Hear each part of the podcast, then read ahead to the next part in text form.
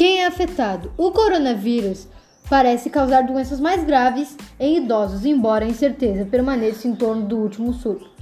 Dos casos de coronavírus relatados em Wuhan, até o momento nenhum é confirmado entre crianças, disse Horby.